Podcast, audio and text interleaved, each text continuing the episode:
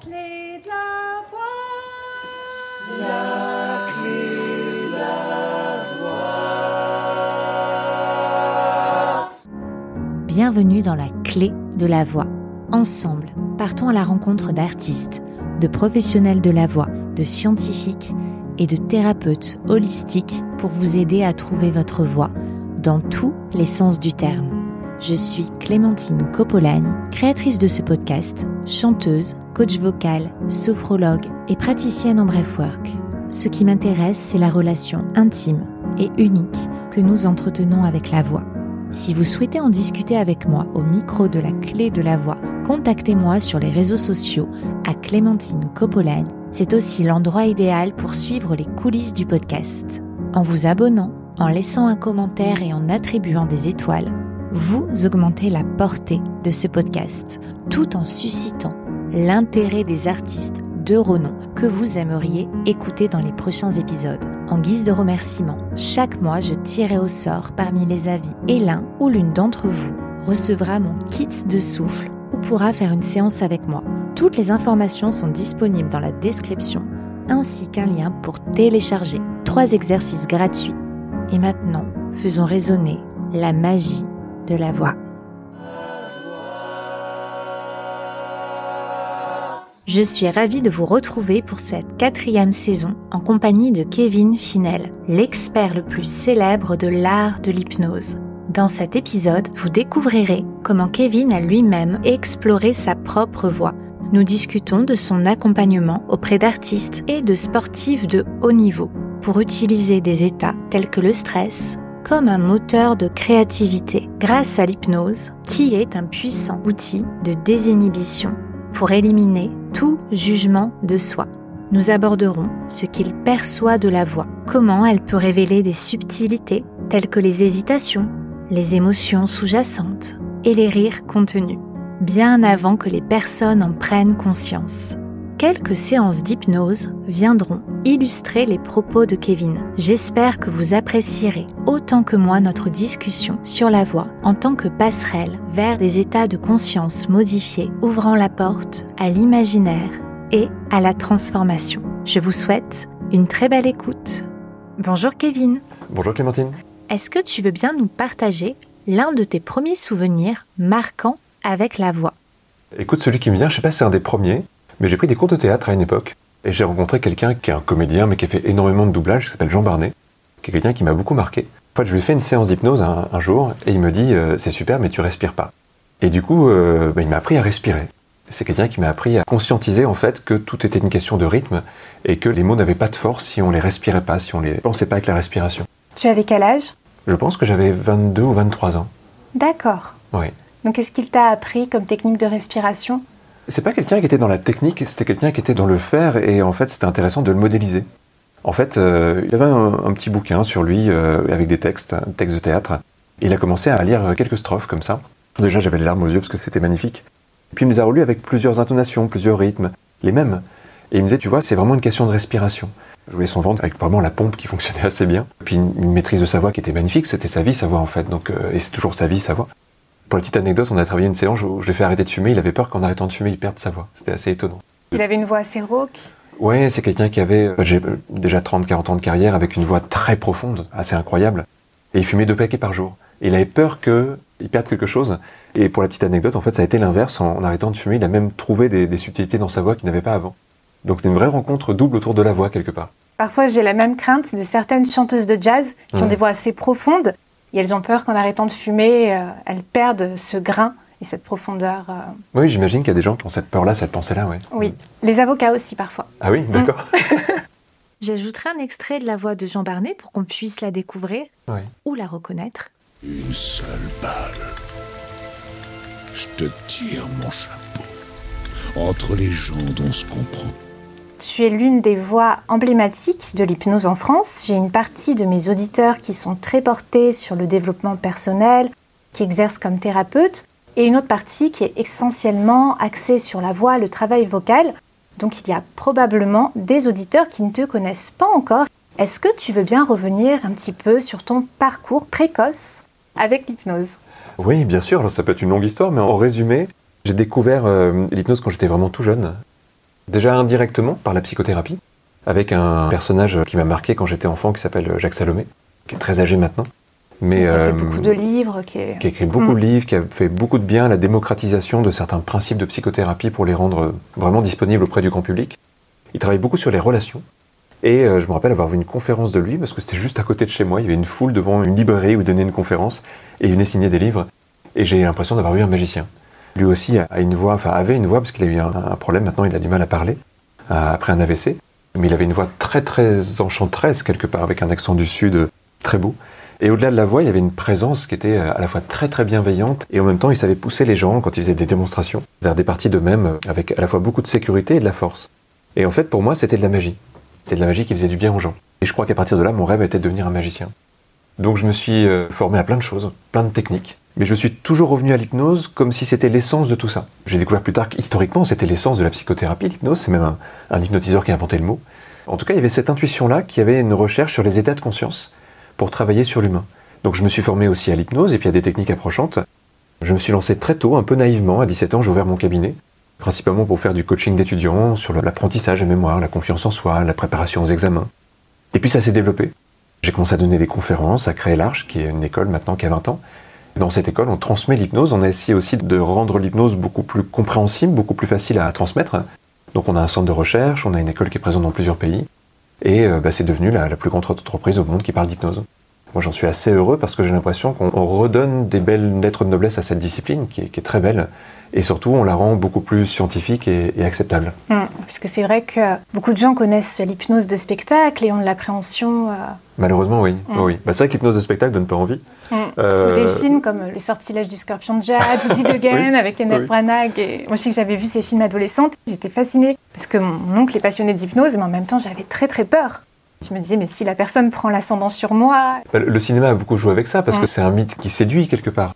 L'hypnose, on le voit dans les, thèmes du vampire, on les voit dans les thèmes de la manipulation. Alors, chez Woody Allen, en effet, ça devient un, film un peu drôle, mais quand même, il y a l'hypnose comme objet de fascination, avec l'idée qu'on pourrait faire faire n'importe quoi à quelqu'un. Alors évidemment, tout ça, c'est pas une emprise, l'hypnose. Mais c'est compliqué d'expliquer ça parce que comme les gens n'ont comme référence que le spectacle et que le spectacle donne cette impression-là, eh bien en fait, euh, ça donne une impression qui est assez faussée. Mais il faut se rappeler que le spectacle, c'est pas l'hypnose, c'est de la magie en fait. Les, les hypnotiseurs de spectacle, comme les mentalistes, ne sont pas des gens qui lisent dans les pensées ou qui prennent l'ascendant, sont juste des magiciens tout ça est mis en scène et truqué. Le problème, c'est qu'ils utilisent le mot hypnose, et donc du coup, ça donne une, fausse impression. Hmm. J'ai déjà abordé hein, ce qu'était l'état de transe, l'état de conscience modifié dans plusieurs épisodes, avec notamment Hélène Tisman dans l'épisode 30 et Manon Ravel Saladine dans l'épisode 58. Elles ont toutes les deux été formées par toi, ici même à l'Arche. Et je vais te poser une question que l'on doit te poser assez souvent. Comment la voix peut-elle nous mettre dans un état de conscience modifié? Alors la voix, c'est l'un des ingrédients de l'hypnose, l'un des plus importants. L'hypnose, ce sont avant tout des techniques de communication. Donc c'est évidemment ce qu'on dit qui est important. Mais si c'est pas porté par une voix qui donne de la vérité à ce qu'on dit, qui donne envie, qui crée de l'écoute, qui attire l'attention, eh bien on pourrait euh, utiliser les meilleurs mots possibles. En fait, ça ne donnerait pas grand-chose. Et si je fais un rapprochement avec le théâtre, on peut lire du Victor Hugo, si on le annonce, ça donne pas grand-chose non plus. Et il faudrait même quelquefois mieux lire un texte un peu banal, mais avec une voix qui donne envie, plutôt que l'inverse. Et donc c'est un ingrédient, c'est un élément important parce que dans l'hypnose, peut-être encore plus que dans d'autres formes d'accompagnement, il ne reste que la voix. Les gens ont la plupart du temps les yeux fermés. Ils vont plonger dans une aventure intérieure. C'est vraiment un métier de conteur, quelque part, l'hypnose. Et euh, la voix, c'est à la fois ce qui doit donner confiance. C'est hyper important le rapport de confiance pour s'abandonner à soi, en fait, pour rentrer en soi. Et c'est aussi ce qui doit capter, maintenir l'attention. Et aujourd'hui, on est tellement habitué à être stimulé, voire surstimulé, que rester pendant parfois une heure les yeux fermés avec juste quelqu'un qui nous écoute, si la voix n'est pas euh, riche, si elle n'est pas porteuse, si elle n'est pas euh, variée dans sa rythmique, dans sa manière de faire évoluer les mots, eh ben on s'ennuie et on décroche et, du coup il n'y a, plus d'hypnose. Lors de séances d'hypnose classique ou bien en hypnose conversationnelle, est-ce que tu veux bien nous expliquer comment le timbre de la voix, les intonations permettent de venir subtilement déstabiliser la construction habituelle de l'identité? Ah, c'est une question qui est assez complexe, il y a plusieurs paramètres dans cette question-là. Déjà, la première chose qu'on apprend quand on fait de l'hypnose, c'est à guider avec la voix. Déjà à un niveau très basique, il y a énormément de personnes, je pense que tu le sais encore euh, sans doute mieux que moi, mais il y a beaucoup de personnes qui n'osent pas parler, qui rentrent leur voix. Et même des personnes pour qui c'est extrêmement intime la voix et qui du coup, euh, quand on leur demande d'être entendu, c'est déjà assez complexe. Donc il y a déjà un travail personnel quelque part à faire par rapport à ça. Tu vois, quand il y a de la timidité, quand il y a des peurs, que ce soit la peur du jugement, la peur de pas bien faire, il y a cadenasser un petit peu ce, ce potentiel-là. C'est pour ça que je suis allée euh, vers le chant. Je m'étais dit le théâtre ou le chant, mais il fallait quelque chose pour m'aider à vaincre ma timidité. Donc Ouais, mais c'est génial de faire Ouais. ça. Et tu vois, les gens qui viennent apprendre la thérapie, bah, ils n'ont pas fait ce travail-là pour quasiment tous, à part quelques artistes, mais la plupart, en fait, ils viennent euh, apprendre des techniques pour aider. Puis quand on leur dit, ben, c'est la voix qui va être importante, c'est elle le véhicule de, de tout ce que vous allez dire. Il y en a, ils sont terrifiés les premiers jours. Ils se disent, ah, il faut que je parle à quelqu'un qui a les yeux fermés. Donc on leur apprend à parler, on leur apprend des petites astuces, des petites techniques. Alors je peux en citer une ou deux comme ça, mais euh, par exemple, on va leur apprendre à avoir une voix un peu plus englobante, lieu d'avoir une voix percutante, par exemple, qui va être euh, quelquefois un petit peu moins confortable à entendre. plus timbré Donc, euh, au niveau des résonateurs. euh. Voilà, oui, à, à jouer avec la résonance, à jouer avec quelque chose qui vient être à la fois doux et enveloppant, quelque Oui. part. Comment est-ce que tu leur apprends ça? Bah, on passe par des techniques de respiration, par une conscientisation aussi de la voix, où est-ce qu'ils vont mettre leur intention euh, au niveau de la voix, est-ce qu'ils la mettent au niveau de la gorge, est-ce qu'ils la mettent au niveau du nez? On leur fait bouger un petit peu les, les choses. Et puis c'est aussi du feedback, c'est aussi euh, je teste. Donc il y a plein de petits exercices de, de lecture de, de quelques lignes avec euh, plusieurs sensations différentes pour que l'autre ressente. Que ce soit proprioceptif aussi et mieux sentir où est-ce que. Oui, c'est et ça. le oui. son dans le corps. Oui. Travail de la respiration, on va travailler sur les silences aussi. Puis après, on va ajouter le travail sur les rythmes. Comment on va créer de la suspension Comment euh, on va utiliser les accélérations Comment on va utiliser les ralentissements Donc il y a vraiment l'idée que c'est de la musique aussi, tout ça. Et qu'au bout d'un moment, ce qui va amener une personne à rentrer en elle, c'est quand elle est tellement guidée par les mots qu'en fait, elle, elle finit par oublier le, le sens même de ce qui est dit, pour juste euh, que certains mots touchent son- sa part inconsciente et touchent son imaginaire. Et c'est là que ça se rapproche du travail du conteur. On on n'écoute plus un conteur, au bout d'un moment, on est dans une histoire.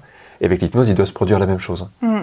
Au niveau du travail hein, sur le rythme, sur les silences, Très tôt dans, dans les formations en hypnose, on en parle. Après, on leur demande aussi d'avoir un travail personnel par rapport à ça. Et puis, bah, il y a plein de moments, en fait, comme ils vont vraiment parler tous les jours dans une formation, ils vont faire vivre des expériences d'hypnose. Régulièrement, on leur fait prendre conscience de ça. Est-ce qu'ils ont conscience de ce qu'ils disent? On fait un travail sur l'intention aussi. Comment on va euh, porter une intention? Donc il y a un travail théâtral aussi d'une certaine façon. Donc on leur fait euh, redire certaines phrases, on leur fait relire certains textes. Jusqu'au moment où ils trouvent déjà leur voix. Souvent, il y a l'idée de se réconcilier avec sa voix dans ce travail-là. Et puis aussi qu'ils commencent à sentir qu'est-ce que l'autre entend comme voix. Donc il y a là aussi des astuces qu'on leur donne, euh, comme essayer de, de couper un petit peu les, les effets de résonance avec les mains pour essayer de, de se dire tiens, c'est quoi que l'autre entend S'enregistrer, se réécouter. Ça, ça semble vraiment important Mm. aussi.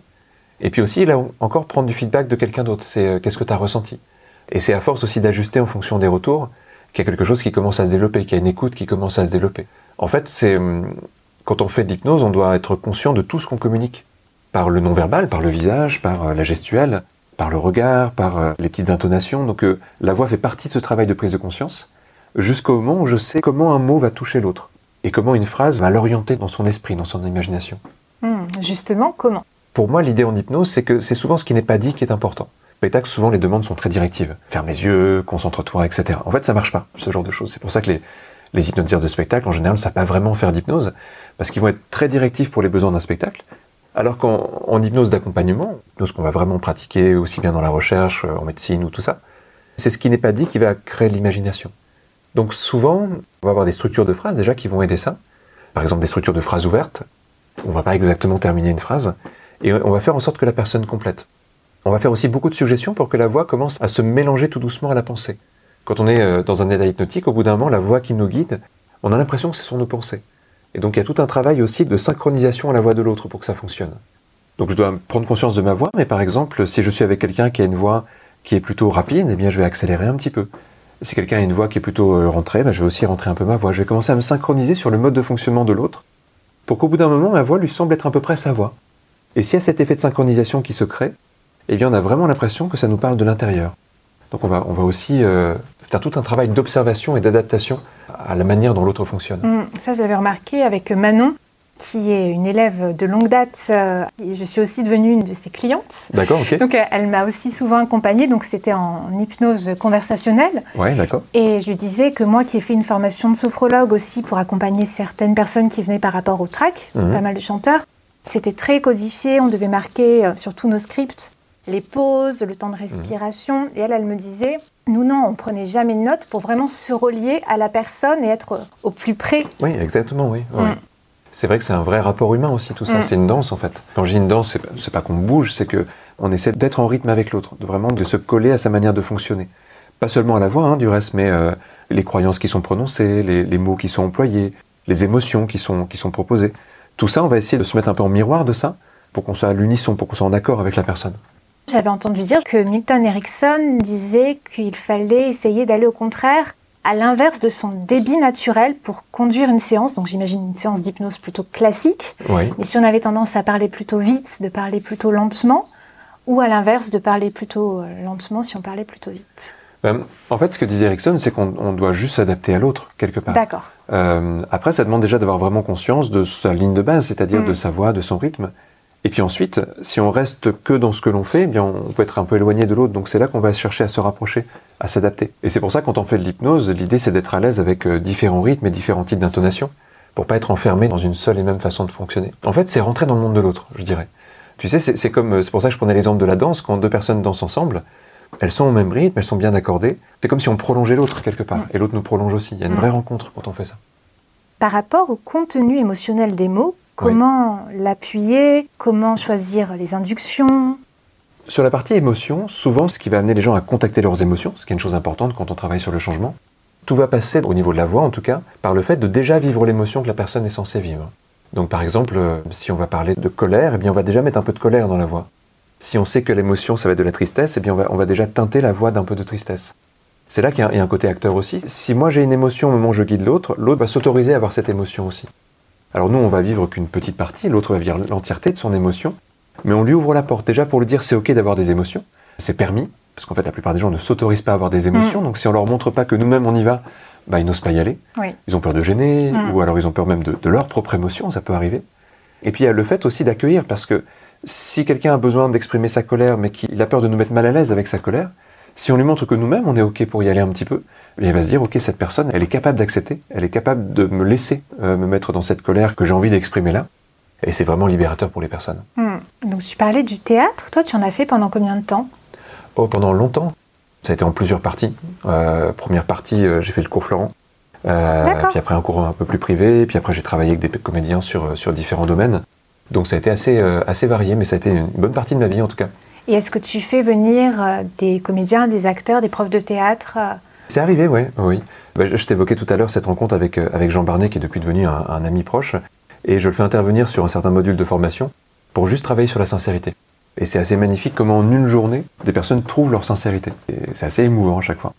Je n'ai pas vraiment fait de théâtre, je fais partie d'un collectif euh, d'acteurs et d'artistes associés. Donc moi j'y suis Ouais. en tant qu'artiste associé. J'aime beaucoup tout ce qui est en lien avec le corps, donc toutes les approches un peu somatiques liées au Mhm. théâtre, comme euh, le Tony, le Feldenkrais. Et pour chercher un peu de sincérité aussi dans les interprétations, pour pouvoir aussi le retransmettre. Mais après, le parler juste en tant qu'acteur, je trouve que c'est pas forcément donné à tout le monde, j'ai l'impression. Bah, alors, le métier d'acteur, c'est encore autre chose parce que tu es censé parler juste avec les mots des autres. Mm. Mais il y a une étape qui est quand même plus simple, c'est de parler juste avec ses propres mots. Ça, c'est plus accessible pour Oui. tout le monde, je pense. Après, euh, parler juste avec Racine ou Victor Hugo, il faut un peu d'entraînement, il faut quelques années Oui. d'entraînement. Et, et même avec quelques années d'entraînement, c'est pas simple. Et qu'est-ce qui leur fait travailler justement pour se connecter à, à sa propre sincérité? Alors, je pense qu'il y a vraiment une question de, de connaissance de soi. Mine de rien, moi, c'est ce regard en tout cas que je porte sur le théâtre. Les cours de théâtre que j'ai pu faire étaient une vraie psychothérapie finalement. Alors le problème, c'est que les profs de théâtre ou metteurs en scène, etc., sont pas formés à ça, donc ils le font de manière sauvage. Mais au fond, il y a un travail personnel qui est fort, parfois très confrontant, souvent beaucoup plus dur même que la psychothérapie, je trouve, parce que quand on est seul sur scène en face de tout le monde, eh bien, il y a, il y a Mm. quand même un, Après, il y a le théâtre forum qui lie un peu les deux. Oui, il y a des personnes qui, Mm. vont, qui vont faire cette, cette expérience-là aussi, en tout cas la proposer. Enfin voilà, en tout cas, je trouve qu'il y, a- un travail personnel assez important quand on fait ça. Et pour moi, l'idée, ça a été dans mes, formations en hypnose d'aller prendre certains de ces éléments-là et en cohérence évidemment avec le métier d'accompagnant. Donc euh, bah, de travailler par exemple sur le, corps. C'est quoi le corps du thérapeute en fait? Comment il s'exprime? Comment euh, ton corps ou mon corps vont forcément exprimer des choses différentes? C'est comprendre sa forme et comprendre comment cette forme s'exprime. Après, c'est tout un travail sur la palette émotionnelle parce qu'il y a des émotions avec lesquelles on est à l'aise ou pas à l'aise. Les apprentis comédiens le savent, en général, il y a des émotions où ils y vont, et puis il y a des émotions où ils freinent pour y aller. Et ben c'est sur celle-là qu'on va travailler. C'est encore plus important peut-être pour un thérapeute parce que, à la limite, un comédien pourrait très bien éviter certains rôles, un praticien pourrait pas éviter ses clients. Euh, il sait pas sur quel client il va tomber. Donc il doit être à l'aise avec toute la palette émotionnelle. Donc on les fait travailler sur la colère, sur la frustration. Est-ce que tu penses qu'on peut prendre tout le monde ou est-ce que au contraire, parfois on sent que quelqu'un d'autre sera peut-être plus adapté? Alors on peut sentir ça, mais en théorie, si on travaille sur nous et qu'on est assez ouvert, euh, les seules limites vont être les limites éthiques, à la limite, ou les limites médicales. C'est-à-dire que quelqu'un qui n'est pas formé pour, euh, il va peut-être pas travailler avec une personne qui a un trauma complexe, par exemple. Mais si on met ça de côté, il n'y a aucune raison au niveau des, des personnalités, des gens qu'on va rencontrer, de ne pas travailler avec certaines personnes. On peut avoir des affinités, Il y a des gens qui n'aiment pas travailler avec les enfants, il y a des gens qui n'aiment pas travailler sur la mort, il y a des gens qui n'aiment pas travailler sur la sexualité. Mais en fait, quand on creuse un peu, c'est souvent des gens qui n'ont pas bossé sur eux à ce niveau-là. Euh, donc, je trouverais ça dommage, en tout cas, dans la palette d'un accompagnant, qu'il n'ait pas fait le travail qui lui permet d'accueillir euh, toutes les dimensions des personnes qui sont en face. Parce que quand tu es en face de quelqu'un, il peut venir pour une problématique, mais tu sais pas à quoi ça va être lié. Si au bout de trois séances, tu t'aperçois que c'est lié à un thème avec lequel tu n'es pas à l'aise, bah, tu as fait perdre du temps et de l'argent à quelqu'un. Et moi, je trouve ça pas éthique, là, pour le coup. Tu as suivi plus de 3000 personnes en accompagnement individuel. Comme tu nous l'as expliqué tout à l'heure, hein, l'accompagnement n'est plus ton activité principale, bien que tu continues de proposer des expériences hypnotiques en présentiel avec les cabinets publics et les voyages hypnotiques de l'Arche. J'aimerais savoir quelle importance apportes-tu à la voix des personnes qui viennent consulter et qu'entends-tu comme information consciente et inconsciente dans leur voix? Ah, alors c'est une des choses qu'on observe beaucoup. Souvent, en fait, quand on va commencer une séance d'hypnose, on, échange avec les personnes. Avant de faire vivre un état d'hypnose, on va prendre de l'information sur euh, bah, des choses assez qu'on peut assez facilement imaginer. Hein. Pourquoi ils sont là? Qu'est-ce qui les a amenés là? Sur quoi ils ont déjà travaillé? Où est-ce que ça bloque? Quels sont les enjeux qui sont autour de ça? Et on va collecter plein d'informations. Mais comme on fait de l'hypnose, eh bien, on, va se méfier un petit peu de l'information consciente parce qu'elle peut être euh, fausse, elle peut hmm. être euh, illusoire, elle peut nous emmener dans plein de fausses directions on va plutôt essayer de regarder l'information inconsciente, c'est-à-dire ce qui n'est pas dit, ce qui est bloqué, ce qui est évité. Non pas pour dire à la personne, ah, vous, évitez ça, ou là il y a une émotion cachée, ou... mais parce qu'on sait que ces ingrédients-là, on va les réutiliser dans la séance ensuite. Donc c'est surtout les petites hésitations qu'on va regarder. C'est les endroits où il y a une émotion qui a été réfrénée. C'est tous les endroits où la personne évite un peu la question. On sait que là, il y a des terrains qui peuvent être un peu sensibles. Et puis c'est les, switches émotionnels aussi, quand euh, il y a une émotion, puis qu'ensuite elle est remplacée par une autre. Donc par exemple, il y a un peu de gêne et hop, il y a un rire qui va arriver ou quelque chose comme ça. Et c'est vrai que la, voix va souvent annoncer ça avant que ça se produise. Parce que le, corps exprime déjà une émotion avant même qu'elle soit conscientisée. Et donc il y a ce contre-mouvement, il y a les mouvements naturels, je laisse aller quelque chose, et puis dès que je me rends compte que c'est là, je viens freiner un peu, bloquer un peu. Donc voilà, ça pour nous, c'est vraiment les, les choses auxquelles on est très attentif. Et dans la voix en elle-même, est-ce que tu entends parfois quelque chose d'important? Oui, mais c'est dans ces moments-là, en fait, il y a, des respirations rentrées, par exemple. Il y a des mots qui vont être moins bien prononcés. Il y a euh, un accent mis sur quelque chose pour essayer de ne pas montrer un autre endroit, pour essayer de détourner l'attention. Tout ça, ce sont des manœuvres inconscientes. Hein. La plupart du temps, les, les gens font pas ça consciemment, parce que consciemment, ils sont venus pour changer. Donc, euh, en faisant ça, ils nous mettent des bâtons dans les roues, entre guillemets. Que quelqu'un soit formé à, ne pas se laisser avoir par, par ces petits leurres qui, euh, mm. qui, sinon, vont freiner le travail. Par rapport au débit de parole, on parlait de la voix des personnes, que ce soit même chez les hypnothérapeutes hein, que tu formes. Est-ce que tu as remarqué des gens qui ont tendance à parler plutôt vite, des gens qui ont tendance à parler plutôt lentement? Dans le podcast, j'ai remarqué que la plupart des artistes parlent très vite. Et que la plupart des coachs vocaux, des thérapeutes, des scientifiques ont tendance à parler assez lentement. Écoute, je sais pas, je pense que les métiers en tout cas où on, s'adresse à quelqu'un, euh, les pédagogues, euh, donc dans les scientifiques, il y a beaucoup de gens qui donnent des cours, évidemment les personnes qui ont travaillé sur la voix, ils ont une conscience du, rythme avec lequel on entend. Mais je pense que c'est une question de, de tempérament, de tempérament, d'imagination aussi. Les gens qui ont plutôt une imagination visuelle font un peu moins attention à la manière dont ils parlent parce qu'ils pensent qu'ils vont forcément créer des images dans l'esprit des gens. Mais les personnes qui sont plus attentives à la voix et au rythme vont savoir en fait qu'il y a un débit qui permet d'accéder à l'information et que parfois c'est intéressant d'accélérer, mais qu'en fait si on ne fait que des accélérations, si on parle trop vite, on décroche on perd l'attention, on finit par euh, être noyé sous un flot de mots et puis il se passe plus grand chose en quelque sorte. Il me semble que tous les métiers où on travaille sur la voix, on travaille sur le corps aussi. Et plus on va vers le corps, plus on va mettre de, vie déjà dans ce qu'on dit, ça va être incarné. Et surtout, euh, on va prendre le temps de dire les choses. On revient sur le métier du comédien, on peut apprendre un texte par cœur et parfois dans le processus d'apprentissage, euh, répéter vite par exemple un texte peut être intéressant pour vraiment créer du naturel, de la spontanéité. Mais si on ne ralentit pas après le rythme, il n'y a pas d'incarnation dans ce qu'on dit. On récite. Et c'est souvent, là encore, ce sont les silences qui vont donner de la force à ce qu'on dit. Hmm. On chante cet exercice-là, parfois, quand on a du mal à s'approprier un morceau, de le chanter avec un tempo beaucoup plus lent et d'exagérer les nuances et au contraire de le faire de façon assez monocorde. Mhm. Oui. Par exemple, prendre un petit texte et le lire dix fois. En fait, en changeant les intonations, le rythme, la manière d'en parler, ce texte ne veut plus du tout dire la même chose. Je pense que là aussi, c'est quelque chose qu'on peut connaître si par exemple on va euh, voir deux fois la même pièce de théâtre mais jouer différemment ça ne veut pas du tout dire la même chose, et pourtant c'est le même texte à la virgule près. Mais la plupart des gens sous-estiment la forme, pensent que le fond est important, alors qu'en fait on va découvrir la forme en faisant ça. Et toi, personnellement, comment aimes-tu explorer la voix et le son? Ça dépend vraiment de la thématique. Pour moi, la voix doit faire un minimum rêver. J'ai tendance à considérer que l'hypnose est une forme de poésie. Alors, on ne veut pas des rimes et tout ça, hein, mais J'essaye vraiment d'habiter l'hypnose comme si j'y mettais à chaque fois ben, tout ce qui est émotionnel et tout ce qui est imaginaire. Mais selon les moments, il peut m'arriver par exemple de travailler beaucoup plus sur le silence, parfois d'aller plus vite aussi, parfois d'aller travailler sur les graves ou, parfois d'aller vers quelque chose qui est plus léger aussi. Donc ça, va vraiment dépendre de, de l'atmosphère, de la personne.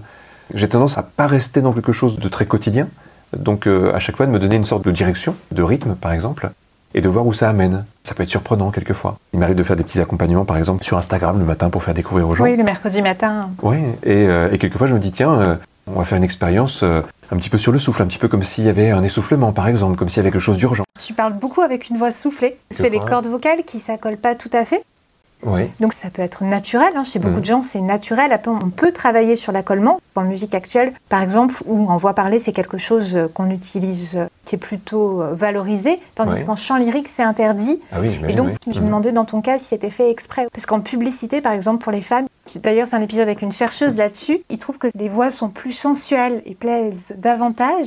donc on met beaucoup plus d'air quand on Oui, oui, oui. Bah, c'est vrai que ça joue un petit peu. J'ai fait un peu de doublage pour m'amuser, comme ça j'ai fait quelques pubs. Euh, et, c'est vrai que c'est un peu caricatural, mais il y a toujours ce petit côté un peu rocailleux dans les voix qui, euh, qui, leur fait plaisir quand on fait un peu de pub ou des choses comme ça. Je trouve ça plutôt joli, plutôt mm. sympa. Donc ça peut être quelquefois volontaire, mais j'ai l'impression que j'ai des périodes aussi. Ça dépend un petit peu de, l'envie, du moment, du rythme. De l'état émotionnel. De l'état émotionnel. Parfois, c'est aussi dû à ce que tu manges à l'alimentation, à la fatigue. Ah, alors j'ai pas remarqué ça. Non, je pense que c'est le matin et je me dis, il faut un truc un peu. Euh, tu vois, je me dis, si je mets, si je mets beaucoup d'air, par exemple, dans la voix, c'est un côté un peu plus. Pour les gens qui se réveillent, c'est un peu plus doux. Alors que si je leur parle avec une voix un peu plus comme ça, ça risque d'être euh, un peu trop. Enfin, je sais pas, il y, a quelque chose qui peut être plus agressif le matin avec une voix comme ça, je pense. Ah, c'est très intéressant de voir qu'il y a quand même une intention par rapport à la couleur de la voix. Donc voilà, je m'amuse un peu avec ça. Après, le matin aussi, la voix est plus grave. Euh. Oui, en plus, oui. Oui, à 8 mm. h du matin, ça peut arriver avec la. ça dépend de ce qu'on a fait la veille au soir aussi. C'est sûr. En tout cas, si on a dormi, il y a plein de choses hein, qui jouent. Et puis quand on dort, la gorge, le larynx, eux aussi, ils se détendent. Ça va entraîner une détente des cordes vocales et ça va jouer sur leur fréquence de vibration. Et puis le corps aussi, il a son importance. Hein. C'est vrai que lui aussi se réveille. Hein. donc beaucoup de choses font qu'on a une voix plus grave au réveil. Ah oui, c'est vrai, oui. oui. Tu parlais d'explorer les graves. Est-ce que c'est un travail euh, à force de pratiquer ou est-ce que tu t'es intéressé au fonctionnement du larynx? Écoute, pas trop. J'ai fait un tout petit peu de chant parce que j'ai fait le conservatoire quand j'étais euh, enfant. En piano? Oui, piano, oui, mais on avait cours de solfège, un petit peu de chant, tout ça. Mais j'ai pas poussé beaucoup plus que ça. À l'époque, c'est pas forcément ce que j'aimais le plus en plus. C'était. Euh, moi, je voulais jouer de la musique et chanter, ça me parlait pas. Alors, je pense qu'aujourd'hui, ça me parlerait beaucoup plus. Mais c'était un peu la, les cours de solfège, c'était un peu la corvée à l'époque pour moi. Mm. Oui, il y avait quelque chose d'un petit peu, il fallait avoir un niveau de solfège pour passer les niveaux d'instruments, donc je faisais le mm. minimum pour ça. Mais du coup, non, sur le coup, c'était assez rébarbatif, donc ça m'a pas donné envie d'explorer plus, malheureusement, je pense, c'est vraiment dommage. Donc non, après, comme moi j'ai une voix plutôt grave, j'ai plutôt exploré ça. Je sais pas aujourd'hui, tu vois ce que ça donnerait en, chant, mais à l'époque, j'avais une voix déjà assez, assez basse. Et du coup, j'ai joué là-dessus, mais en formation, je vois des gens qui ont des voix très aiguës, et du coup, ils vont explorer autre chose. Mm. Il n'y a, évidemment pas de normes pour hypnotiser. Ça serait un peu triste. Tu vois, je pense à, des voix quelquefois d'hommes ou de femmes, hein, euh, beaucoup plus perchées. Et ça peut être très beau, ça peut être très rêveur, ça peut être... Euh, on va pas tous faire passer les mêmes émotions, mm. en fait. surtout, on va pas tous être sensibles aux mêmes voix. Oui, bien sûr, oui, c'est mm. important, oui. oui c'est des... Je pense pas qu'il y ait de mauvaise voix, par exemple, pour l'hypnose. Je pense juste qu'il y a des gens parfois qui ne maîtrisent pas ou qui ne connaissent pas assez leur voix. Et du coup, c'est pas très intéressant à écouter. Mais même une voix qui nous paraît très particulière, bah, tu vois, par exemple, là, il y, y, a une formation, il y a des personnes qui ont un accent assez fort voir des personnes pour qui ce n'est pas le français leur langue native. Et eh ben c'est magique en hypnose ça. Parce qu'un accent, ça te fait voyager. Alors ils font des petites fautes de, vocabulaire quelquefois, mais en fait on s'en fiche complètement. L'important c'est que tu es envoûté, tu es emporté dans, leur imagination, dans leur monde. Et un petit accent espagnol ou un accent de pays de l'Est, ou... enfin, ça donne un monde très différent en fait, et je trouve ça très beau aussi. Qu'est-ce que ta voix dit de toi? Que laisse-t-elle transparaître? Ah, bah ça je ne saurais pas te dire. Faut demander à quelqu'un d'extérieur pour le coup. J'espère en tout cas qu'elle laisse euh, passer de la douceur et de la sécurité. En tout cas, j'ai l'impression que c'est ce qui est le plus important dans mon métier.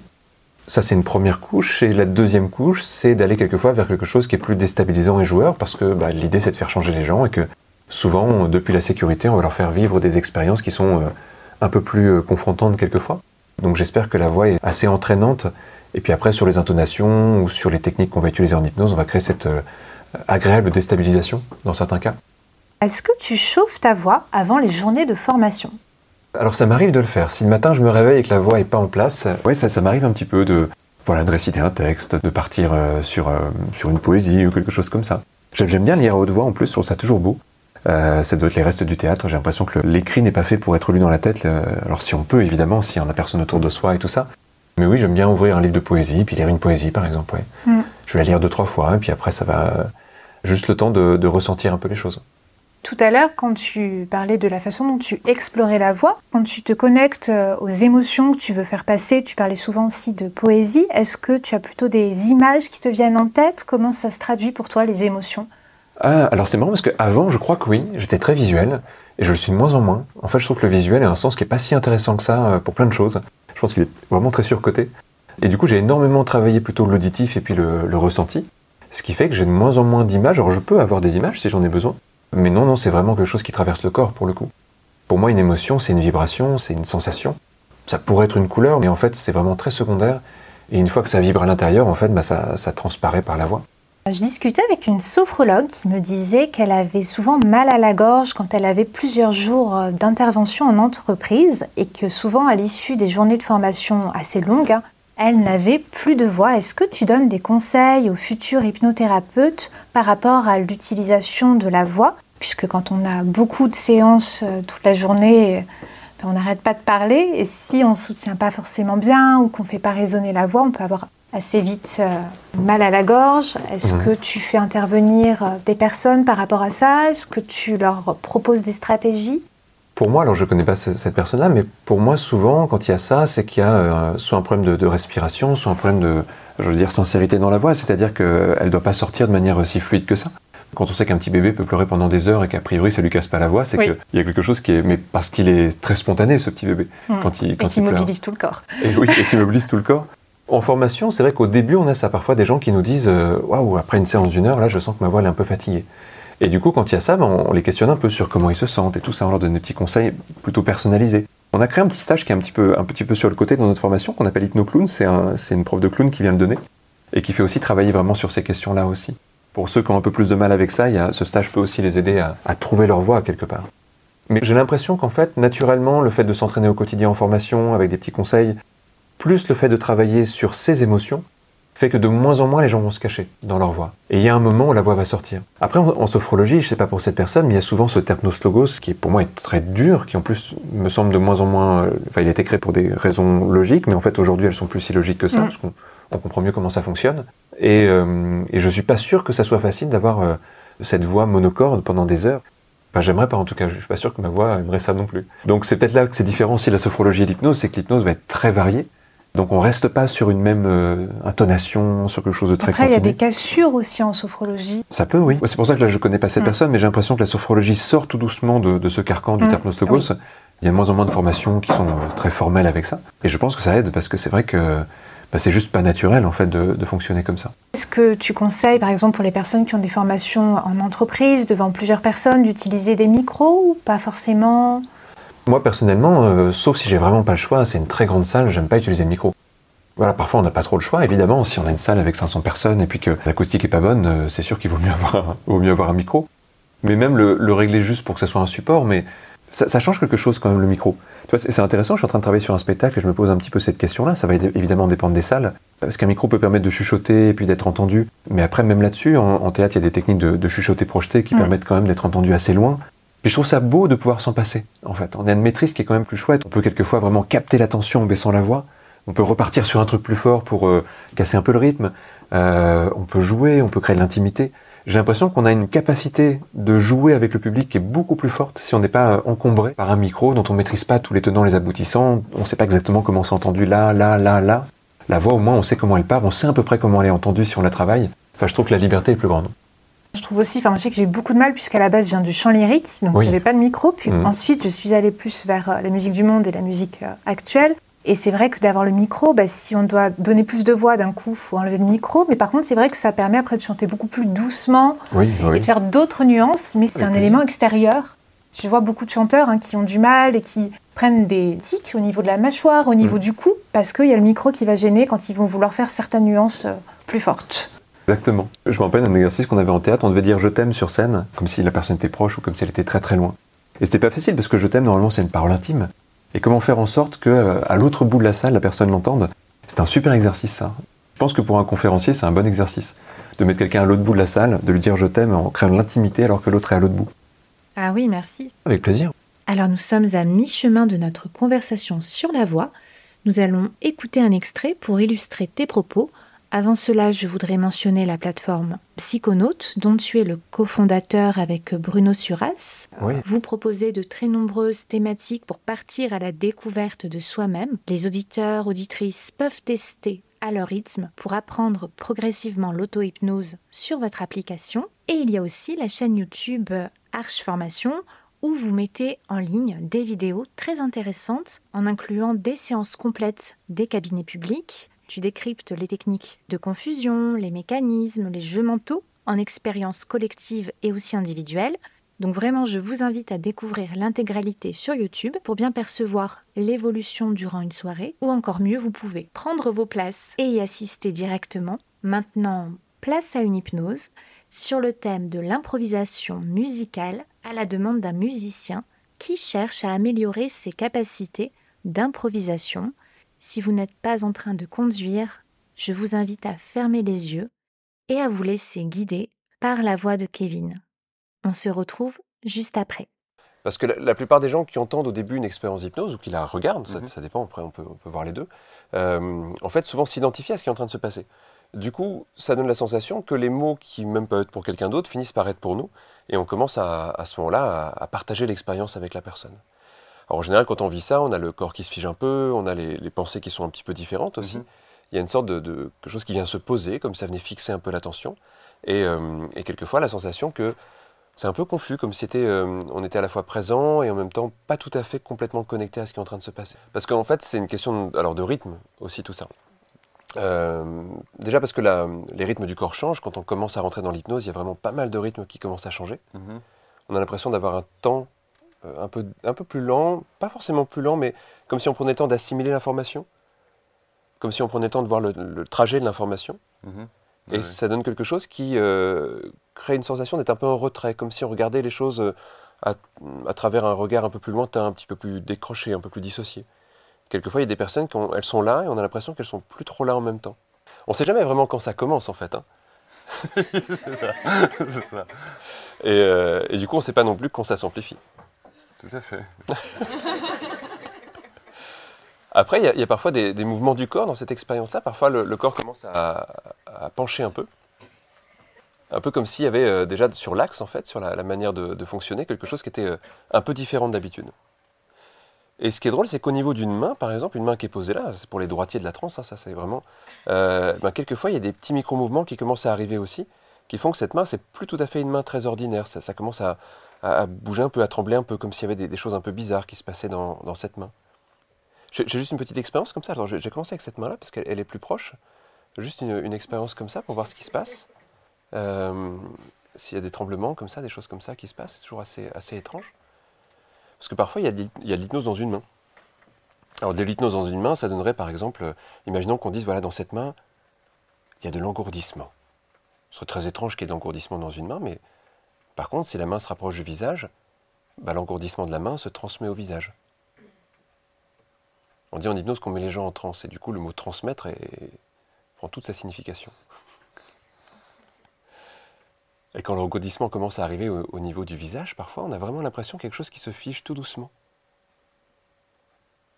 Parfois, ça passe par palier. On est dans l'expérience et vous... on a l'impression de rentrer encore un peu plus dans l'expérience. C'est vraiment quelque chose qui s'improvise, tout ça. Et en même temps, ça se crée à partir de toi. À partir de ta focalisation, de tes impressions, de tes sensations.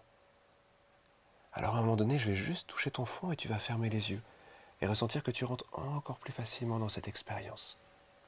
Comme si c'était extrêmement confortable, extrêmement agréable de rentrer dans cette expérience. Une expérience dans laquelle ta partie inconsciente va être très très présente et très à l'écoute. Toute cette partie-là qui compose, qui joue, qui improvise. Il y a tellement de choses dans notre quotidien qui sont gérées inconsciemment et qu'on fait sans y penser. Parfois les yeux commencent à bouger derrière les paupières, les paupières se mettent à trembler, les rythmes commencent à changer, des émotions commencent à circuler comme si tu te reconnectais à une partie très importante de toi, une partie qui d'habitude est en retrait. Mais là tu l'invites, tu l'invites à venir au premier plan. Parce que derrière cette expérience, il y a quelque chose que tu recherches. Et tu es en train de l'accueillir tout doucement. Chaque chose qui passe, c'est comme une histoire, un morceau d'une histoire que tu es en train de recomposer dans cette expérience. Parfois on se connecte à ce qu'on recherche vraiment profondément. Cette part de toi, ça fait tellement longtemps qu'elle est là. Qu'elle écoute, qu'elle ressent, qu'elle apprend, qu'elle imagine.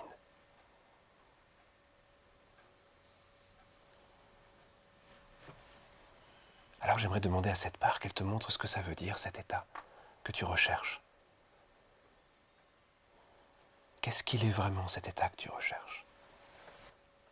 Et qu'est-ce que ça voudrait dire de lâcher cette pression?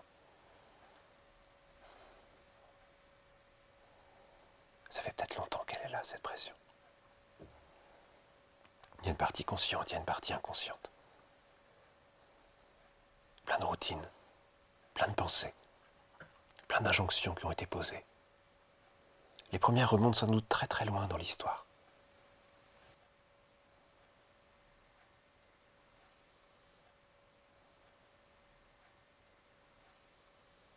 L'état va encore s'approfondir.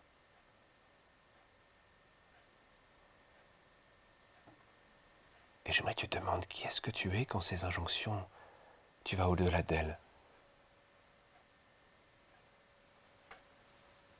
Quand tu les oublies, quand tu les laisses de côté, quand tu fais les choses pour toi, en lien avec toi.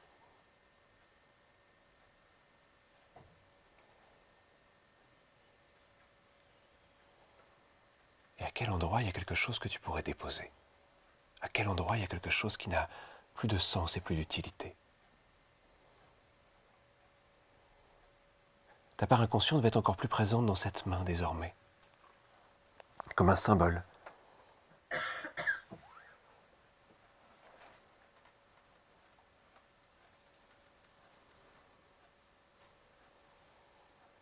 J'aimerais qu'elle se connecte encore plus à toi, cette part-là, pour t'ouvrir la porte de tout ce qu'elle contient.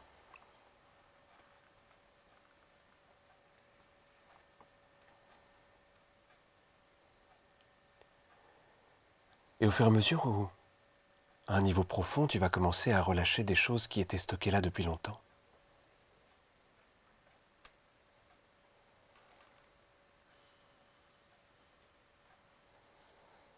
Comme s'il y avait des phrases, des pensées, des émotions, des idées à évacuer. Je ne sais pas si tu as remarqué.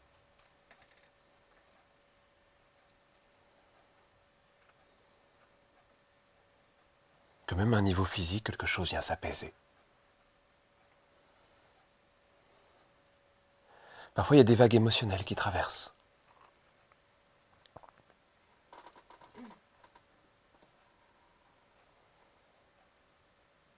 Des choses anciennes.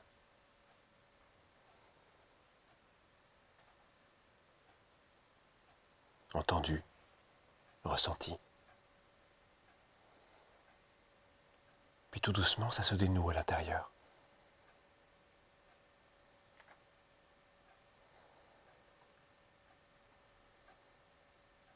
Qui est-ce que tu peux être quand il n'y a plus tout ça? Commencer de jouer, d'improviser,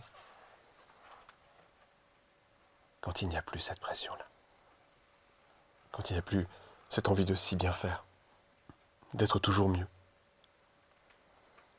de faire toujours plus quand tout ça s'en va.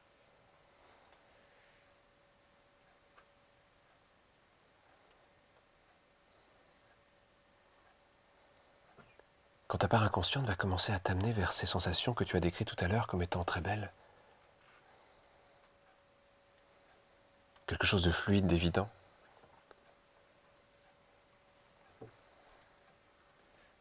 alors cette main va commencer à redescendre.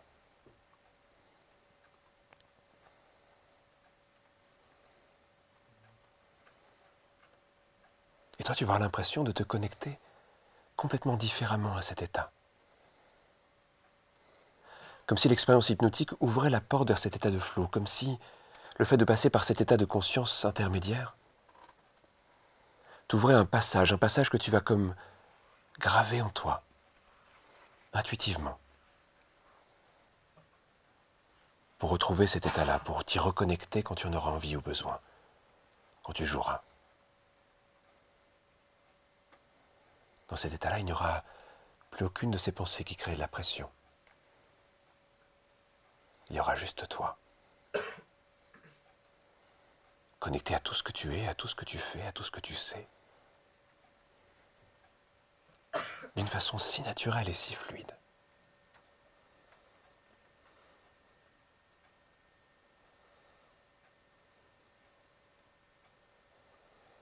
Alors de nouvelles sensations commencent à arriver dans le corps, là, dès maintenant. Quelque chose qui ressemble à ce que tu recherches vraiment quand tu joues de la musique. Quelque chose qui existe derrière chaque moment où tu joues de la musique, comme si sa recherche profonde, ce qui fait que tu es allé dans cette direction-là, ce qui fait que ça te plaît, que ça te touche, ce qui fait qu'il y a eu cette aspiration, c'est comme si tu t'y reconnectais profondément.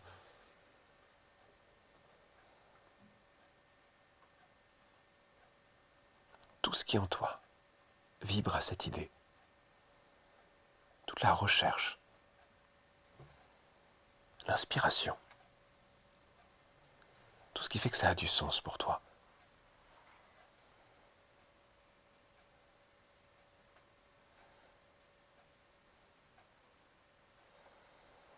Alors c'est une sensation très belle qui commence à naître.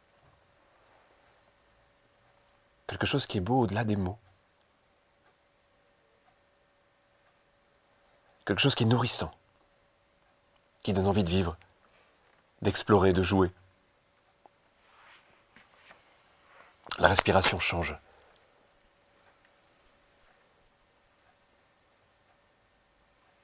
C'est comme y être déjà, c'est comme être dans cette expérience.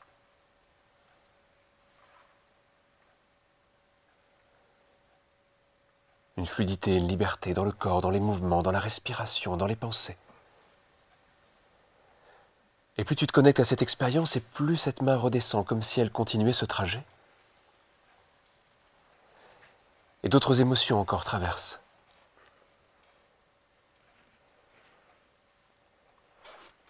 Et ces émotions grandissent et s'amplifient.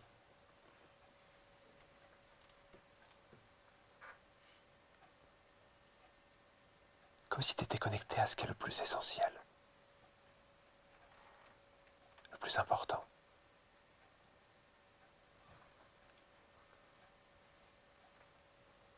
Et j'aimerais que tu me dises, c'est comment?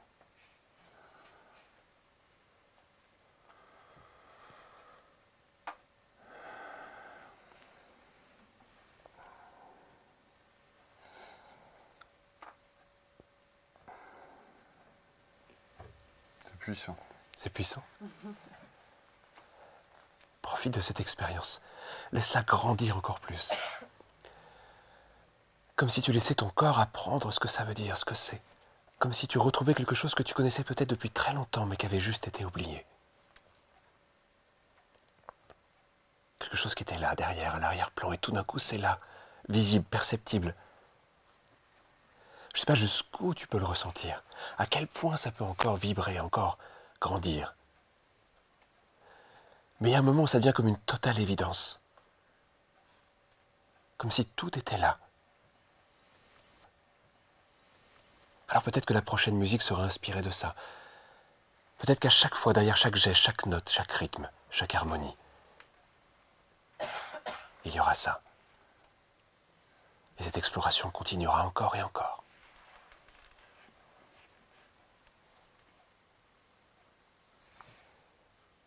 Parfois on trouve quelque chose dans ces états hypnotiques et on le ramène. On le ramène comme on ramènerait un savoir, un apprentissage, un trésor trouvé dans une expérience imaginaire qui finit par se révéler dans la réalité.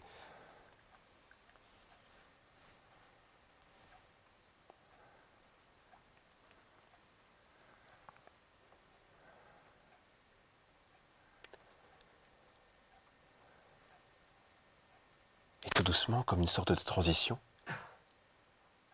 réel et imaginaire viennent se rencontrer,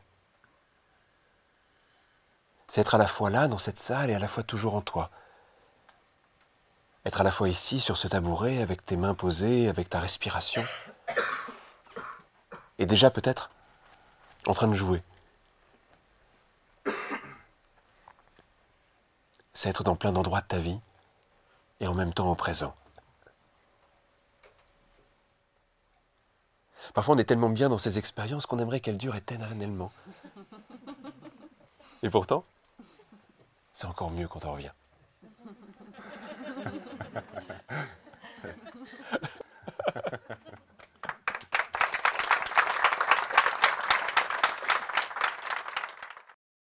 Tu es chroniqueur à la télévision sur C8 dans le MAC qui fait du bien. Tu es conférencier. Tu seras bientôt euh, au Grand Rex. Ah oui, c'est vrai, oui. Comment prépares-tu tes interventions, tes prises de parole? Bah, ça dépend en fait, parce que chaque événement est un peu différent. Tu vois, sur, sur le Grand Rex, ça va être vraiment un, un one-shot. Donc là, je pense que je vais quand même écrire à peu près ce que je vais, ce que je vais dire. Après, suis plus du genre à improviser, mais j'aime bien avoir une trame. Sur les grandes scènes, je trouve ça intéressant parce que tu le fais qu'une fois, donc euh, c'est intéressant d'être assez précis. Quand c'est à la télévision, c'est une chronique euh, hebdomadaire. En fait, comme c'est des sujets que je maîtrise bien, c'est-à-dire que je prends vraiment des sujets de thérapie, euh, j'ai vraiment quelques points clés. Et puis après, c'est vraiment très spontané parce que je sais jamais quel temps je vais avoir. En plus, à la télé, on te dit 20 minutes avant, ah, il reste 4 minutes, 3 minutes, 6 minutes. Donc c'est très. euh, tu vois, si t'écris, c'est terrible en fait. Donc euh, donc il y a quelques idées clés. Et puis ensuite, euh, bah, ça dépend aussi si les invités sont réactifs, si on peut jouer un petit peu. Donc c'est vrai qu'il vaut mieux être sans filet, mais, euh, mais savoir que s'il faut, on tient 10 minutes sur, euh, sur le thème. Tu Ouais. parlais donc d'un spectacle à venir. Est-ce que tu veux bien nous en dire plus ou est-ce que c'est encore trop tôt?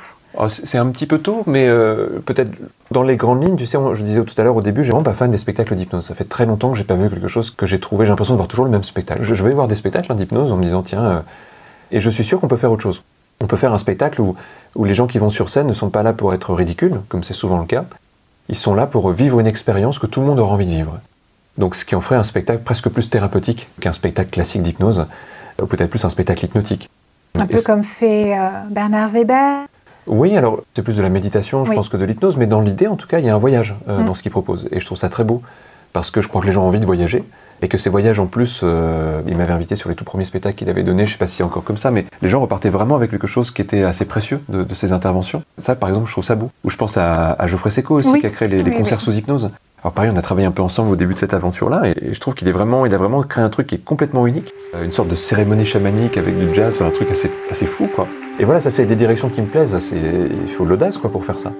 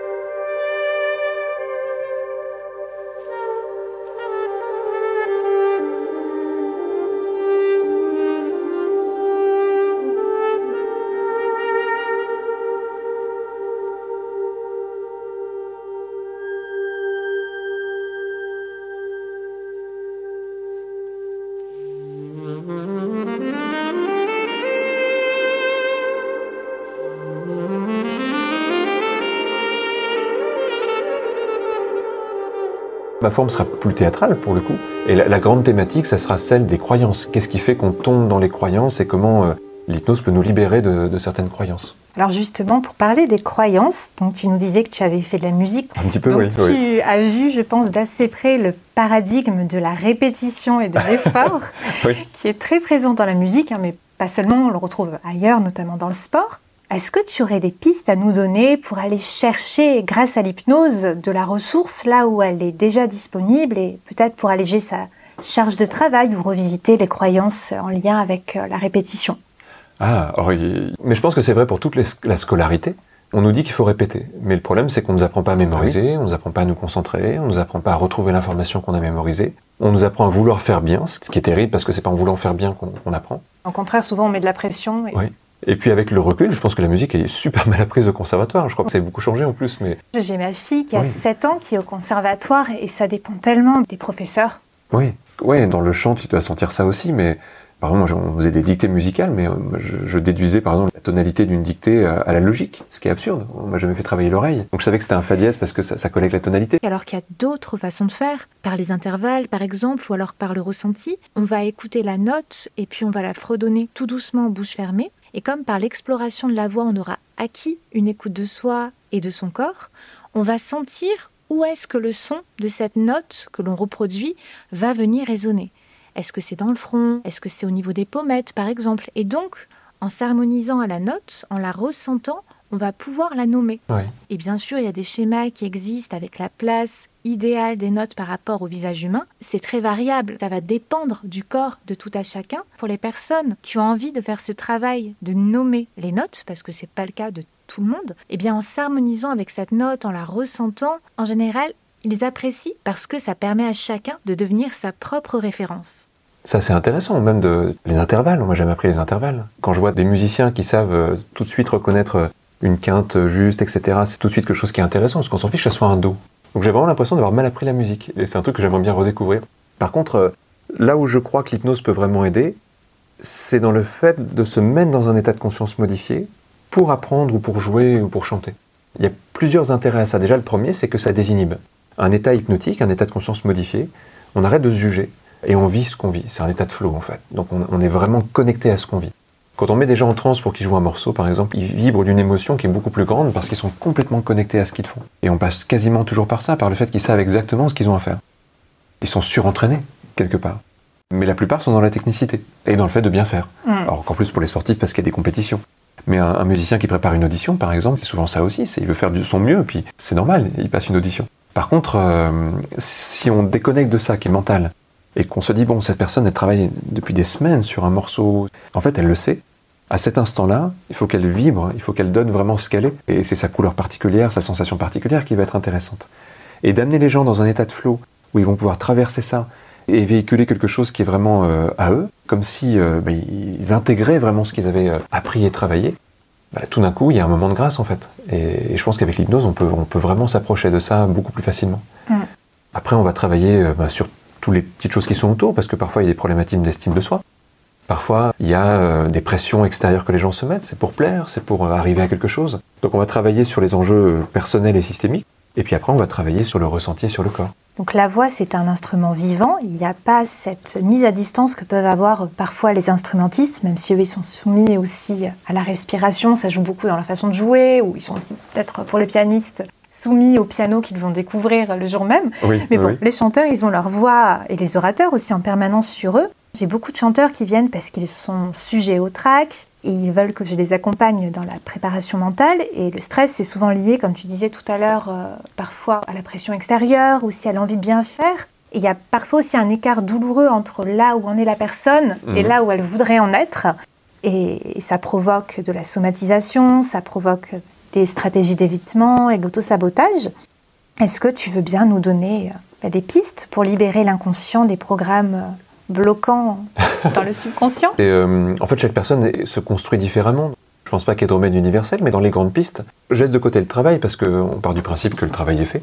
Mais c'est important d'en parler quand même parce que je pense que arriver à un bon niveau dans à peu près tout, ça demande quand même beaucoup d'investissement. C'est sûr que surtout quand les conditions sont pas idéales. Si je reprends un exemple du théâtre, tu peux connaître ton texte chez toi sous la douche, quoi, mais, mais sur scène c'est différent. C'est pas parce que tu le connais sous la douche que tu le connais euh, sur scène. J'ai une très bonne mémoire et mes élèves, j'ai les paroles toujours sous les yeux. En une ou deux fois, je connais leurs chansons par cœur. Oui. Et les miennes sur scène avec le track. Je crois qu'apprendre en mouvement est intéressant pour ça Oui. aussi. C'est apprendre en se déplaçant, apprendre en mettant des Oui. intentions dans ce qu'on fait. En déconcentrant la statique. personne aussi, en jouant avec Exactement. elle. Mm. Ouais. En hypnose, on passe par ça, on fait des transes debout parfois, et on demande aux gens de vivre les choses en, en bougeant, avec les mains qui bougent. Il y a, il y a des transes euh, très belles comme ça qui se créent, où la personne sent que le, le corps vit dans son état de conscience, comme s'il y avait un courant qui le traversait. Souvent, le fait de spatialiser, ça, ça peut aider aussi. Après, il y a vraiment aussi tout un travail sur ce qu'on appelle le dialogue intérieur, c'est-à-dire nos pensées, qui sont très encombrantes dans ces cas-là. Plus il y a de pensées, quelque part, moins la personne est avec elle. Elle va dans son mental, et du coup, elle oublie le reste, elle oublie son émotionnel, son instinctif. Donc vraiment, parvenir à un plus grand silence intérieur, c'est une clé pour beaucoup de personnes. Après, il y a tout le travail sur l'image de soi aussi. Qu'est-ce que je suis? Qu'est-ce que je crois que les autres voient de moi? Qu'est-ce que je crois que les autres attendent de moi? Qu'est-ce que moi-même j'attends de moi? C'est des questions hyper importantes à explorer tout ça. Parce que ça prend de l'énergie, mine de rien. Et faire la paix avec ça, euh, bah, on a plus d'énergie disponible pour ce qu'on fait. Et puis je dirais qu'il y a encore un autre axe, Vraiment le travail sur l'acceptation. Quoi qu'il arrive, c'est dans l'acceptation de ce qui se passe. Pas dans la lutte, hein, mais vraiment dans l'acceptation.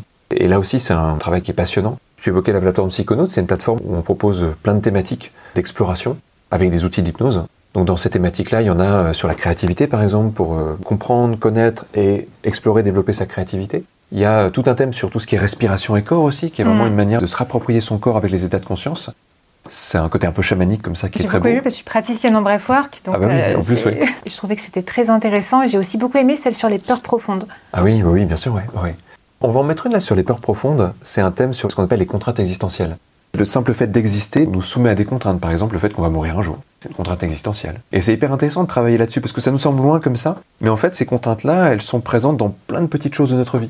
Et c'est relié aux peurs profondes, c'est toutes ces choses qui finissent par passer un peu sous le radar, parce que c'est à la fois normal, on a tous des peurs profondes, notre corps survit grâce à ces peurs quelque part, il se développe pour contrer des peurs, c'est même une racine à notre biologie. Mais en même temps, si on les explore pas, ben, on en est un peu prisonnier quand même. Parce que soit on va éviter certaines choses, soit on va euh, avoir du déni, enfin il y a plein de mécanismes psychologiques qui se mettent en place. Et dès qu'on est exposé, ben, tout ça devient un peu plus fort. Parce que le simple fait d'être exposé, c'est un miroir grossissant, et donc dans tous ces métiers-là, il y a de l'exposition. Et donc ça ramène les gens dans des situations euh, parfois d'inconfort, notamment de stress et tout ça. Et à la fois c'est normal, mais il faut pouvoir l'explorer pour se dire finalement le stress devient une force. Ça devient en fait un moteur. Parce que c'est beau, en fait c'est de l'adrénaline quand c'est bien vécu. Mm. Et ça peut devenir euh, l'occasion d'aller euh, créer quelque chose d'incroyable. Le plus touchant avec certains artistes, ou je pense aussi à certains sportifs de haut niveau, c'est qu'en fait c'est le jour où il y a un événement important qu'ils vont se sublimer. Et souvent parce qu'ils ont fait tout ce travail-là. Ce jour-là, en fait, ils sont prêts à ce que tout ce qu'ils ont fait, tout ce qu'ils ont appris, tout leur entraînement, toutes les heures qu'ils ont passées à développer leur art, ce jour-là, ça va être euh, encore plus beau que d'habitude. Est-ce que toi, tu fais appel à un ancrage dans ces cas-là ou pas nécessairement? Alors on peut faire appel à des ancrages. Un ancrage, c'est une association d'idées, donc on peut créer des ancrages un peu automatisés qui font que la personne va avoir l'impression comme ça de créer un cheminement psychologique qu'elle va pouvoir reprendre et on l'aura a priori tellement travaillé que ça va créer, euh, tu sais, un peu comme une sorte d'ornière en fait. Euh, La pensée va circuler dans cette ornière et du coup pour la personne ça va canaliser. Donc ça, ça fait partie de la palette d'outils qu'on va utiliser, oui.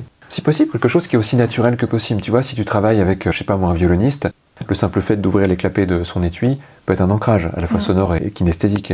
Le simple fait de saisir l'archer, l'instrument, le fait de sentir le bois, le fait de sentir le... Tout ça, ça peut être un ancrage aussi. Le contact, le fait de poser le contact, le fait d'accorder. En fait, tu peux créer une suite d'ancrages qui font que chaque petit moment du rituel de préparation devient ce cheminement. Et par exemple, si le simple fait d'ouvrir l'étui amène à être dans sa bulle, si le simple fait de saisir l'archer, le contact avec cet archer, amène une sensation de sérénité euh, créative, et puis qu'ensuite le fait d'accorder commence à raccorder aux émotions aussi. Enfin, tu vois, tu peux créer vraiment tout un processus qui fait que la personne est tellement entraînée à le vivre qu'au moment où ça arrive, même dans des conditions où il y a une salle pleine, où il y a une attente, où il y a peut-être un truc qui s'est pas passé comme prévu cinq minutes avant, quelles que soient les conditions, la personne se remet dans son mécanisme et elle est prête.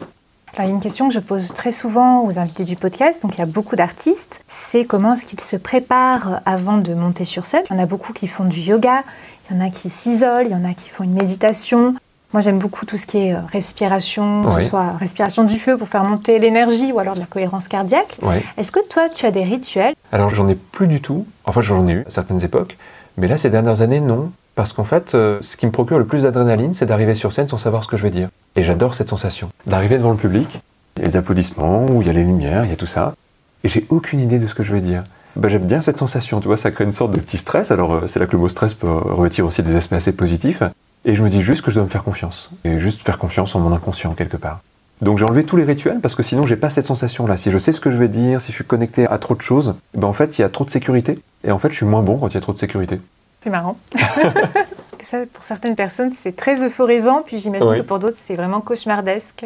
Ça dépend vraiment. Ah bah, des- j'aurais pas commencé par ça, tu vois. Mais, euh, mais oui, avec le temps, euh, tu vois, on parlait des cabines publiques, j'en fais tous les 15 jours depuis euh, des années. Et je me rappelle que les premières fois, bah, j'étais un petit peu stressé. Je me disais, mais qu'est-ce que je vais leur raconter Les gens sont là pendant deux heures, je vais leur parler d'hypnose. Qu'est-ce que je vais leur raconter J'ai rien écrit. Et c'était dur les premières fois, donc je me préparais des notes. Puis finalement, je les suivais pas souvent. Je me laissais porter par le public.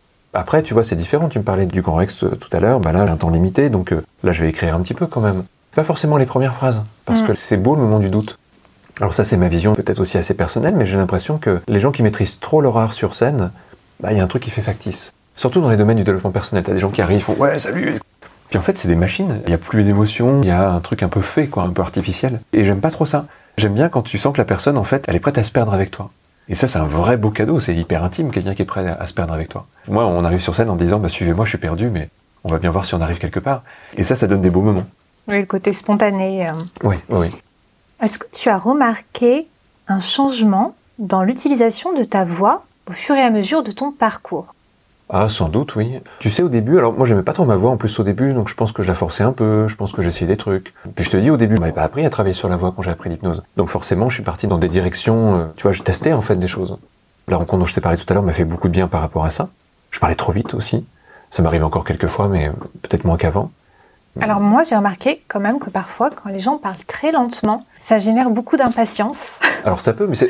l'idée, c'est pas de rester au même rythme Oui. longtemps en hypnose. Oui. Alors c'est sûr que si je te dis, euh, concentre-toi sur ta respiration, prends une bonne respiration avec une voix un peu monocorde, comme ça, tu vas vite t'ennuyer. Puis ça va être terrible, parce qu'au bout de trois minutes, tu vas dire, pff, quand même, il se passe pas grand-chose, quoi. Mais Oui, ça un moment où, voilà, si Mm. un moment t'accélères, que tu commences à parler un peu plus vite, puis qu'après tu respires, tu poses, d'un coup ça donne de l'importance aussi. C'est varié en fait. Pour moi, c'est vraiment de la variété. Tu vois, je pense à des comédiens comme Fabrice Lucchini, alors c'est un peu caricatural chez lui, mais t'as une variété qui fait que t'as pas deux phrases qui se ressemblent. Mm. Peut-être sans aller jusque-là, parce que à part lui, il y a personne qui peut faire ça. Mais quand même, le type, il est capable de lire les plus grands auteurs sur scène et ça marche. C'est quand même pas rien. Pour moi, c'est cette variété-là. Et quand on demande aux gens, mais c'est quoi les voix que vous aimez Souvent, c'est des voix où il y a de la richesse. C'est pour ça que je suis pas fan de la sophrologie avec ce côté parfois trop monocorde. Moi, j'ai eu beaucoup de mal. hein. Mon formateur me demandait vraiment de me caler sur ce qu'il faisait. Alors, je voulais bien faire, je voulais être bien notée, donc je le faisais, mais je le faisais Oui. à contre-cœur. Je me disais, mais c'est pas moi ce qu'il me demande. C'était, Bah, c'était une ça, en étape. fait. Donc, je l'ai fait. Il y a des choses que j'ai trouvées intéressantes, mais c'était aller un peu euh, contre ma nature. Mm. Je comprends, oui. En plus, pour moi, tu vois, là, je fais le parallèle avec la musique. Il y a des moments où t'es en majeur, il y a des moments où t'es en mineur, Mm. il y a des moments où t'es en binaire, il y a des moments où t'es en ternaire dans les rythmes. Il y a besoin de tout ça.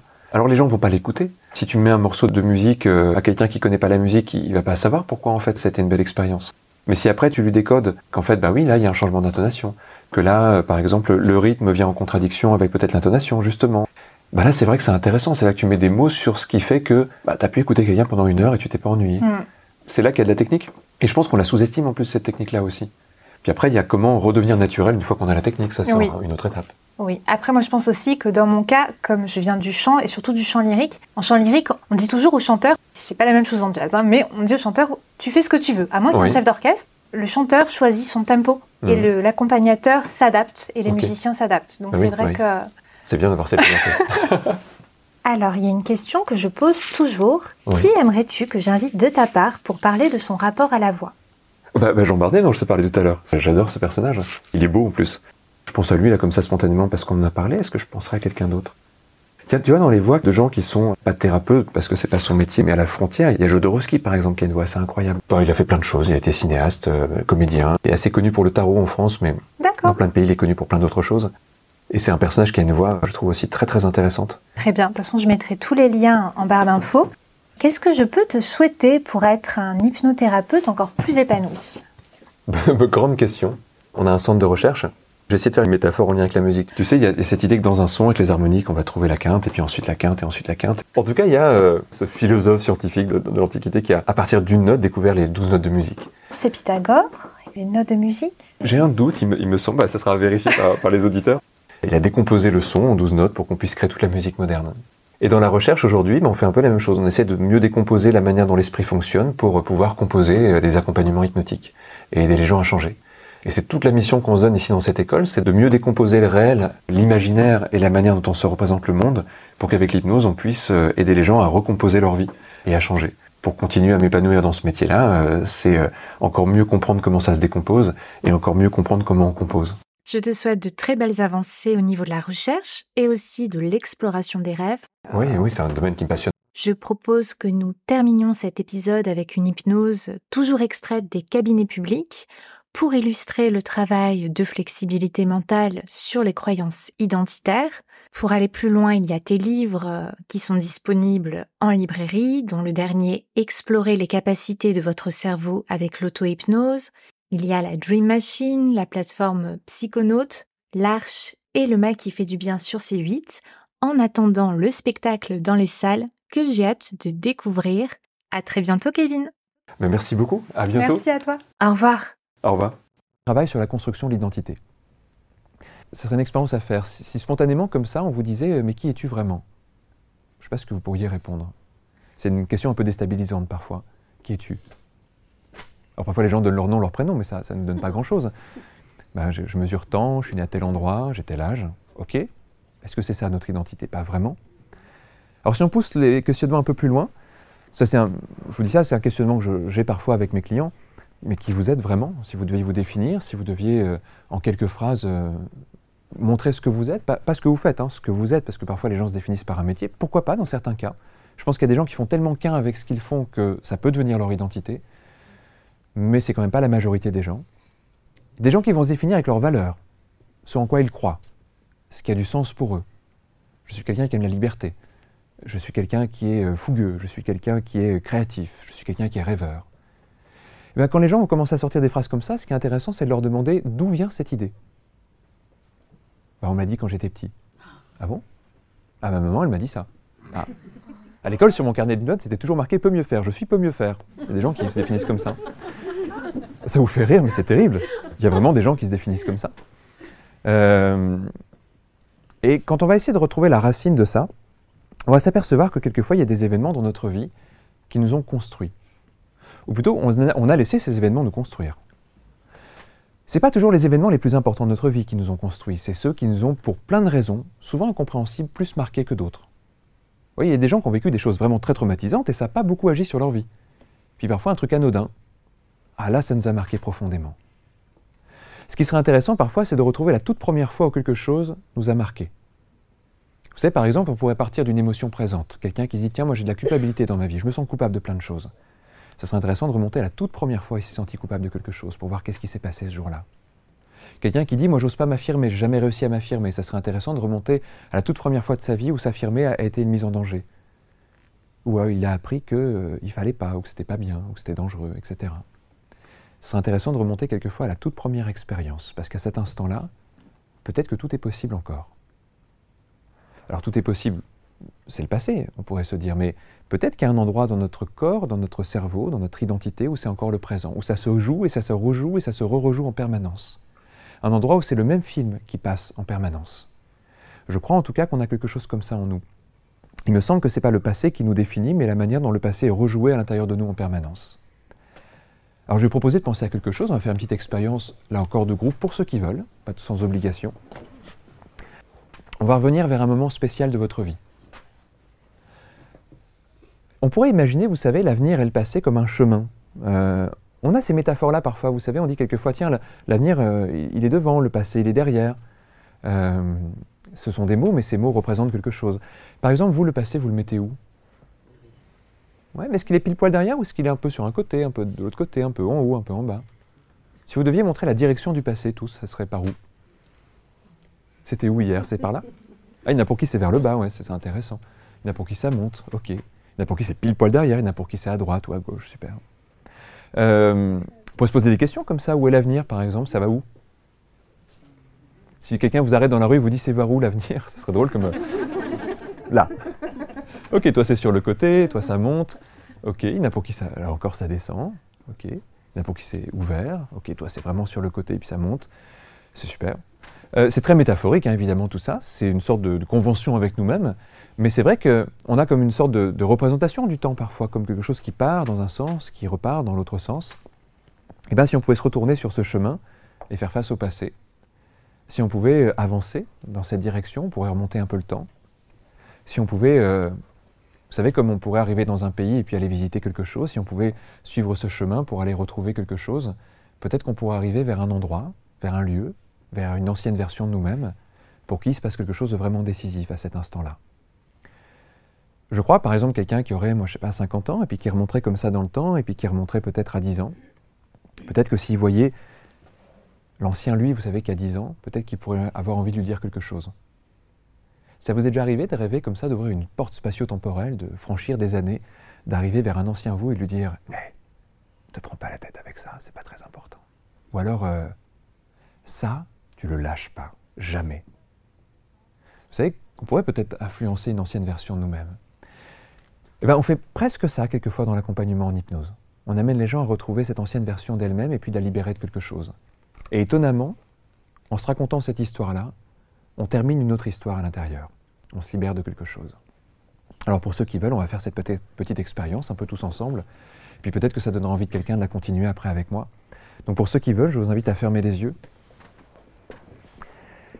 Et puis je vais proposer quelques mots pour vous accompagner. Mais vous savez, quelquefois, euh, vos propres mots peuvent venir renforcer ce que je vous propose. Je ne vous connais pas assez quelquefois pour choisir toujours les bons mots. Du coup, vous pouvez choisir vos propres mots et vos propres métaphores, vos propres symboles. Je vous ai proposé d'imaginer la direction du passé. Mentalement, imaginez que vous vous retournez en vous. Et puis il y a quelque chose très loin sur ce chemin, peut-être même très très loin, qui peut attirer votre attention. Vous savez, même dans un endroit très vaste et très sombre, on peut voir une lumière au loin, comme un phare qui peut attirer notre attention. En rentrant dans cette expérience, d'avoir l'impression de pouvoir naviguer dans le temps. Comme si le temps était une dimension spatiale qu'on pouvait parcourir par notre imagination. Le temps peut avoir une matière, une couleur. On peut se le représenter comme un espace qu'on parcourt. Un pas en avant, c'est peut-être quelques mois déjà, ou peut-être même une année, ou plus. Un souvenir revient parfois, et c'est le présent, on y est. Je me demande à quoi vous pensez. Qu'est-ce que vous ressentez? Et c'est comme une invitation à rentrer dans une forme d'introspection, à plonger à l'intérieur de vous-même, à plonger dans vos représentations, dans vos idées, dans vos pensées profondes, à plonger dans le corps, dans les sensations plus précises qu'on a quand on ferme les yeux pour plonger à l'intérieur de soi. Il y a des moments où on oublie le monde, on oublie la réalité, on oublie l'espace où on est. On vit ça chaque nuit finalement. Notre corps est allongé quelque part et puis on rêve. Et d'un rêve à l'autre, on passe par des paysages, des rencontres. On s'en souviendra pas souvent. On vit des choses essentielles et pourtant on sait qu'on va les oublier à peine réveillés. Je me demande comment notre inconscient, qui lui se rappelle de tout ça, le moment où on va oublier nos rêves. Le moment où lui a existé nous a fait vivre des choses. Le temps passe, défile à l'envers, on régresse, on repart, encore un peu plus loin. Il peut y avoir quelque chose devant, un peu plus devant encore, très loin peut-être. Encore un pas. Le corps est différent. Les pensées sont différentes, on ne sait pas encore tout ce qu'on sait, et on ne sait pas encore ce qu'on va apprendre plus tard. Des années défilent encore. Je me demande combien, et je me demande si au loin vous voyez cette ancienne version de vous-même, quel âge est là Chaque pas vous en rapproche. Peut-être que pour certains c'est l'enfance, l'adolescence. Peut-être que pour certains c'est un peu plus récent ou un peu plus loin. Le temps défile. Le temps est un chemin et puis on peut s'amuser à faire un peu de hors-piste quelquefois, on peut s'amuser à le suivre, on peut s'amuser à retourner vers un endroit. Cet endroit peut vous attirer comme un aimant qui vous fait dire que c'est là qu'il se passe quelque chose. Il y a un jour, un lieu où une expérience importante a agi sur vous. Et si vous pouvez aller rencontrer celui ou celle que vous étiez à cet instant-là, peut-être qu'il y a quelque chose d'important à lui dire, à lui faire ressentir, quelque chose que vous auriez aimé, vous, à ce moment-là, vivre ou ressentir, quelque chose que vous aimeriez éprouver ou retrouver. Vous pouvez vous approcher de cette ancienne version de vous-même. Et vous savez ce qu'il ou elle ressent, ce qu'il ou elle attend. Qu'est-ce qui se passe? Qu'est-ce qui se joue? Peut-être que vous avez envie d'aller lui parler, d'aller lui raconter quelque chose. Peut-être que vous avez envie de l'écouter. Parce que vous savez qu'à cette époque-là, vous auriez peut-être eu envie d'être écouté. Peut-être autre chose encore. Peut-être quelque chose qui peut commencer ici, peut-être quelque chose qui continuera plus tard. Ce que vous pouvez donner à cet instant-là, transmettre. Ça peut passer par des mots, ça peut passer par un geste, ça peut passer par un contact, ça peut passer par un regard, peut-être tout à la fois.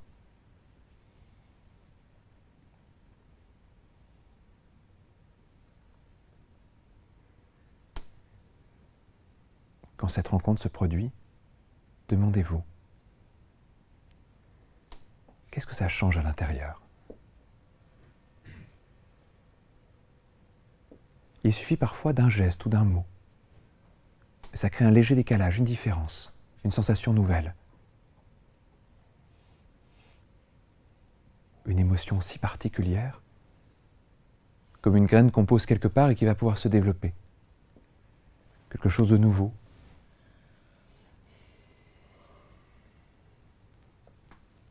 Je me demande qu'est-ce que vit cette ancienne version de vous-même quand vous faites ça? Qu'est-ce que ça lui procure? Qu'est-ce que ça lui donne? Qu'est-ce que ça lui offre?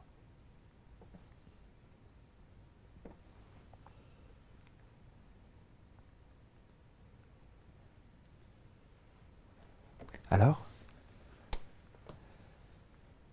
Si vous le sentez, si ça vous paraît juste, avec ce qui vient de se passer,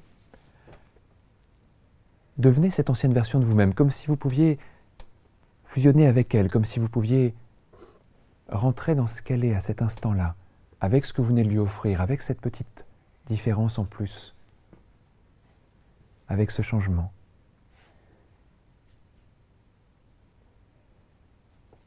Et à partir de là, vous allez pouvoir avancer dans le bon sens du temps. Avancer avec quelque chose qui est un peu différent de ce qu'il y avait avant grandir, avec quelque chose que vous avez trouvé, qui va pouvoir s'épanouir à l'intérieur, avec quelque chose qui va prendre de la place, qui va se transmettre, étape de vie après étape de vie, produire quelque chose, pousser, expérience après expérience. Le temps passe dans le bon sens. Les années défilent. Le corps grandit, les pensées se forment, les expériences se multiplient. Les années passent. Vous parcourez ce chemin jusqu'à un endroit que vous appelez le présent. Dans une pièce, les yeux fermés.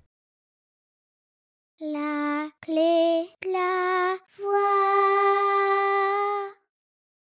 J'espère que l'écoute de cet épisode vous a plu. Si c'est le cas, parlez-en autour de vous. N'hésitez pas à partager sur les réseaux sociaux en me taguant Clémentine Copolagne ainsi qu'en taguant Kevin Finel. Si le podcast est utile pour vous, s'il vous plaît, mettez un commentaire sur Spotify ou Apple Podcasts pour m'aider à le faire découvrir. Pour plus de renseignements sur mes accompagnements ou pour toute question, vous pouvez m'écrire par mail ou sur les réseaux. Mille merci d'avoir écouté la clé de la voix. À très vite pour un nouvel épisode.